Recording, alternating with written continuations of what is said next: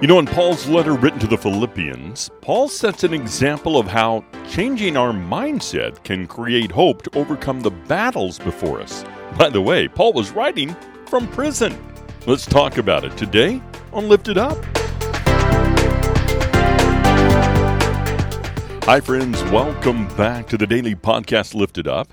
It's a short encouragement, and it's meant for leaders in all walks of life, whether you're serving in a church context on the mission field, or leading in a business. We're all leading somewhere. I'm Pastor Rick Milliken. I'm glad you've joined today. Paul wrote in Philippians chapter 4, verses 4 through 9 Rejoice in the Lord always. Again, I will say rejoice. Let your reasonableness be known to everyone. The Lord is at hand. Do not be anxious about anything, but in everything by prayer and supplications with thanksgiving, let your requests be made known to God and the peace of God, which surpasses all understanding, will guard your hearts and your minds in Christ Jesus. Finally, brothers, whatever is true, whatever is honorable, whatever is just, whatever is pure, whatever is lovely, whatever is commendable, if there is any excellence, if there is anything worthy of praise, think about these things. What you have learned and received and heard and seen in me, practice these things, and the God of peace will be with you. Now, I'm sure Paul had a great plan of evangelizing all over the known world at that time. However, God had some other plans in store for Paul. You may have a grand plan for your life, but then the pandemic happened and you find yourself stuck or maybe overwhelmed by the circumstances around you. And maybe you're not even sure what tomorrow will bring, and you're constantly wondering, well, what happens next? Are there going to be shortages? Are there going to be price increases or restrictions put in place somewhere that I need to go? Your travel plans keep cha- uh, changing and it's more and more challenging. The skyrocketing prices have impacted a lot of things. Now, if this is you, this is kind of what happened to Paul as he was sitting in that jail cell. The only way out is for a change of mindset to happen. How did Paul overcome his anxiety, his fear, and even in stress? We can find the answer in Philippians chapter 2 when Paul decided to put on the same mindset and attitude of Jesus. And in Philippians chapter 4, he laid out the plan to do just that, which is just amazing. As I went through a season of anxiety in my own life, these verses revealed the path to restore my joy and peace in the midst of chaos even when the circumstances hadn't changed. In verse 9, Paul basically says, These things you've learned, you've heard, you received, what you've seen in me, practice these things. What things is Paul talking about? He co- covered them all in verse 8. A renewed mindset. Instead of thinking like the world, he says, think about the things that are true and honorable and right and pure, anything that's worthy of praise.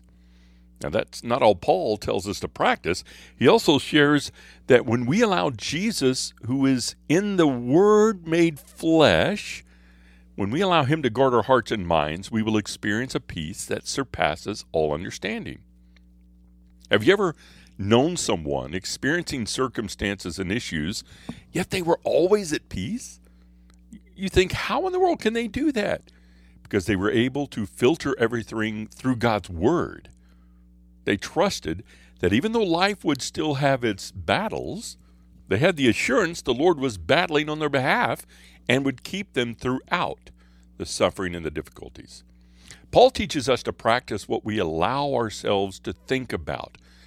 Then, through his word, we can allow Jesus to guard what is in our hearts, but also in our minds. Then we can confidently go to him, not in anxiousness, but in prayer and humility. We can let Him know our physical, emotional, mental, and spiritual needs. We can come to our Heavenly Father rejoicing because we know who He is and that His will for us is good. It's perfect, it's pleasing. So this week, take some time, read through Philippians. Look for the way Paul's mindset changes to the mindset of Christ. You can do that in chapter 2. And then put it into practice. Philippians 4 8, Paul tells us the best way to change our thoughts renew what we focus on, what we think about. Here's some real quick questions that'll help you do this. Whatever is true, is the thought true? Whatever is honorable, are your thoughts uplifting and valuable toward others and yourself? Whatever's right, are you meditating on God's attributes and character? Whatever is pure, are your thoughts creative and imagination? Is it free of sin? Whatever's lovely or worthy of praise, are your thoughts worthy of being written down and shared with others? If you ponder the answers to these questions to see where your anxious thoughts might be coming from, and then you know how to dress in armor to protect you. Father, we praise you for your truth to combat thoughts, emotions, and behaviors that bring fear and chaos, that bring weariness. We are so thankful and glad to come to you and be reminded that peace is available even in times of uncertainty and life's challenges, because we remember your character, who you are, because we know who you are through your word. Thank you for your word. It's truth. We renew our minds and we change negative and fearful mindsets to the mind of Christ. Help us to do that right now in Jesus' name. Amen. Hey, thanks for joining me on Lifted Up. And remember to hit the like and subscribe buttons so you'll never miss an episode. Sometimes life's going to give you more than you can stand. Remember to kneel. God bless. We'll talk to you next time on Lifted Up.